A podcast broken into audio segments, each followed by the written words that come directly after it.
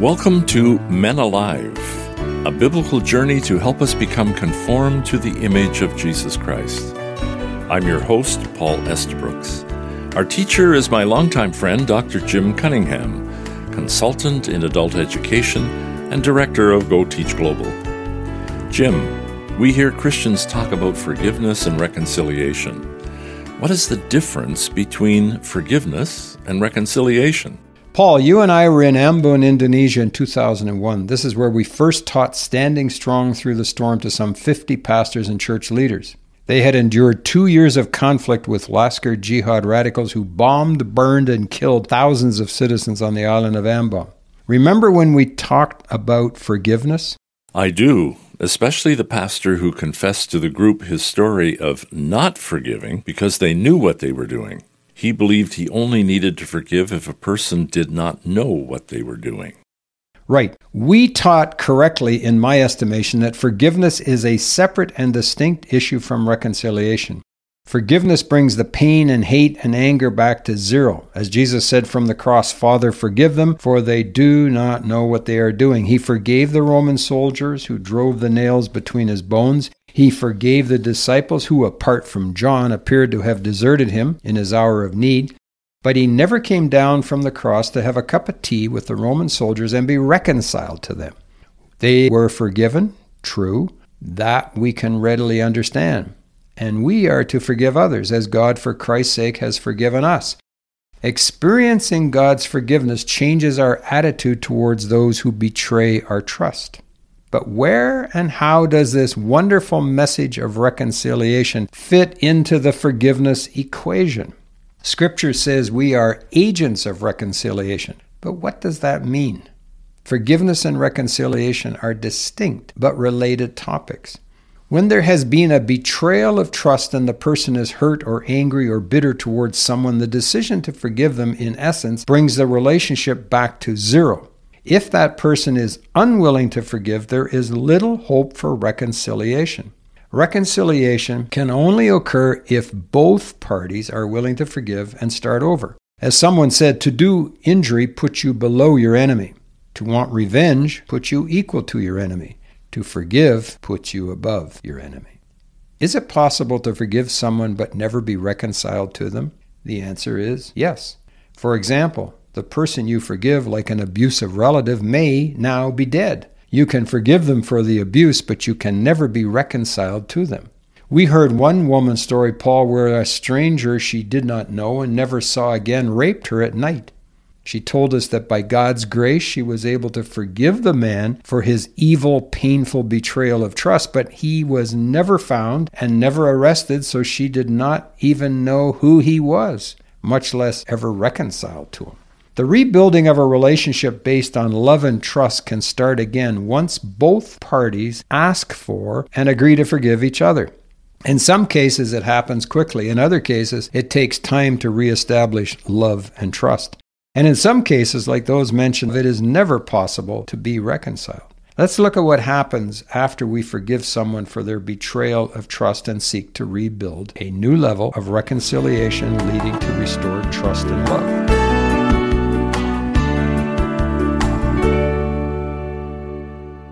Good insights, Jim. But before we go further, let me remind our listeners that this is Men Alive with Dr. Jim Cunningham from Go Teach Global. For a printed copy of this program's teaching or with any questions you may have, email Dr. Jim at menaliveuntogod at gmail.com. Okay, step one. We have forgiven someone, and they have accepted our apology and forgiven us. The pain and the hurt and the anger and the gossip and the slander have stopped. We are now at zero in our relationship. Going forward, though, we want to be reconciled to the other person. How does this happen? First, we must continue or begin to pray for the one we have forgiven.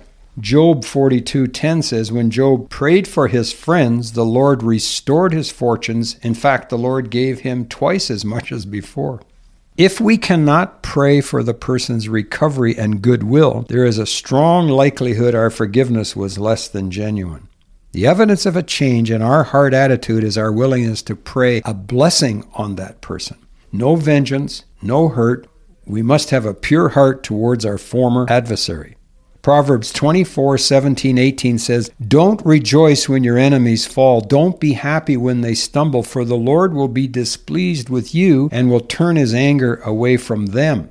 We must sincerely pray for the Lord's blessing on the one we have forgiven. This will change our attitude and our comments about that person from wanting to gossip and slander to wanting God's best for them. Second, we must show kindness to the one we have forgiven.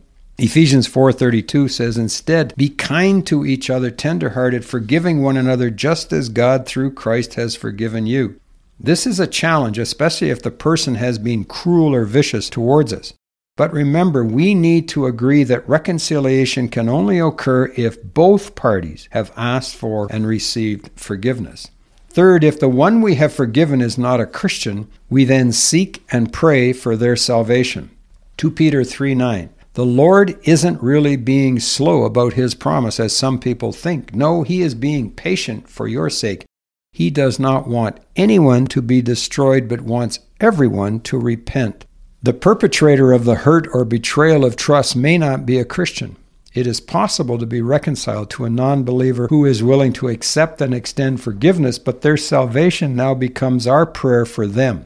Fourth, we must be super wise in rebuilding a relationship of trust with the one to whom we extend forgiveness. Matthew 10:16 says, "Look, I am sending you out as sheep among wolves. So be as shrewd as snakes and harmless as doves." Asking forgiveness, receiving forgiveness, and giving forgiveness is the first step. But one must be very discerning in rebuilding trust with the perpetrator of the original betrayal of trust. If someone cheated you out of money, you must be careful about giving more money, even if you forgive them. They must earn your trust again. Five, we must live at peace with the one we have forgiven. Romans 12:18 says, "Do all that you can to live in peace with everyone." When we meet the person we have forgiven, we face the challenge of overlooking the betrayal of trust. Peter asked Jesus, "How many times are we to forgive? 7 times?" And Jesus answered, "70 times 7." Each reconnection is a chance to remember they are forgiven. Six, we must see the good and seek the good in the one we have forgiven. Ephesians 4:31 says, "Get rid of all bitterness, rage, anger, harsh words, slander, as well as all types of evil behavior." To be reconciled, we must now accept the person as an equal. We are both sinners saved by grace. And seventh, we must be wise in our times with the person to discern the levels of trust and love. Matthew 18:16 says, "Go back again so that everything you say may be confirmed by two or three witnesses." It is probably wise to meet the person in a neutral group setting first, in a public place, or with a trusted mutual friend before initiating one-on-one conversations or contacts. 2 Corinthians 5:19 says for God was in Christ reconciling the world to himself no longer counting people's sins against them and he gave us this wonderful message of reconciliation. These suggestions recommend caution on the God ordained path of reconciliation, but God calls this a wonderful message of reconciliation. Rebuilding or reconciling relationships with those we have truly forgiven will go a long way to bring healing to the wounds of the heart. Scripture is filled with stories where God used a hurt to purify our faith. God's love and grace is stronger than any hurt or suffering.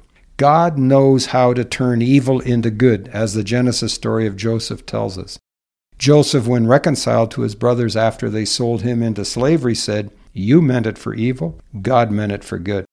Paul, you have close ties with a ministry of reconciliation. Tell us how it seeks to fulfill what we've just discussed. Reconciliation is a huge issue between Israelis and Palestinians. In 1990, a group of Palestinian and Israeli believers formed a ministry called Musalaha. The word in Arabic means reconciliation. For the past years, this group has sought to bring reconciliation between the two opposing sides. The negativity has been ingrained from childhood. Christians from both sides of the notorious wall that divides them go to the desert together to spend time getting to know each other, living like their forefather Abraham. They come home changed, with a new appreciation for the other.